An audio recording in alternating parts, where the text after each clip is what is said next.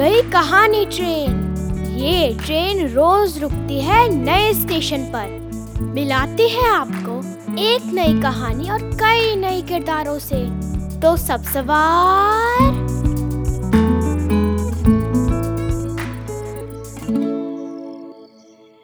आज की हमारी कहानी है प्लूटो पत्रिका से और ये एक लोक कथा है।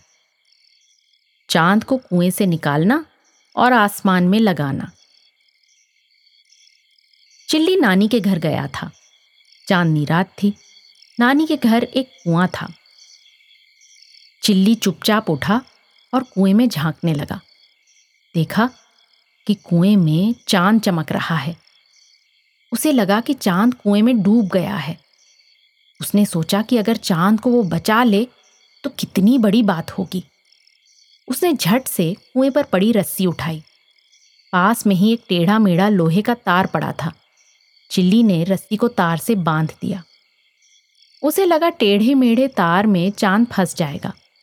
उसने रस्सी कुएँ में उतार दी। रस्सी चाँद के एकदम पास ही डूबी थी। चिल्ली को लगा चाँद फंस गया है।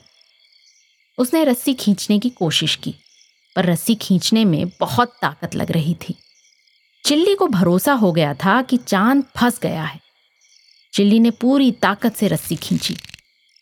रस्सी शायद कमज़ोर थी। वो टूट गई। चिल्ली धड़ाम से गिरा। गिरा तो उसकी नज़र आसमान पर पड़ी। उसने देखा, चाँद तो आसमान पर चमक रहा है।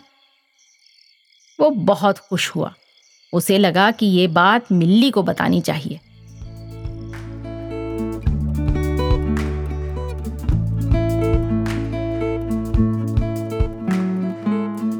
आशा है ये कहानी आपको पसंद आई होगी।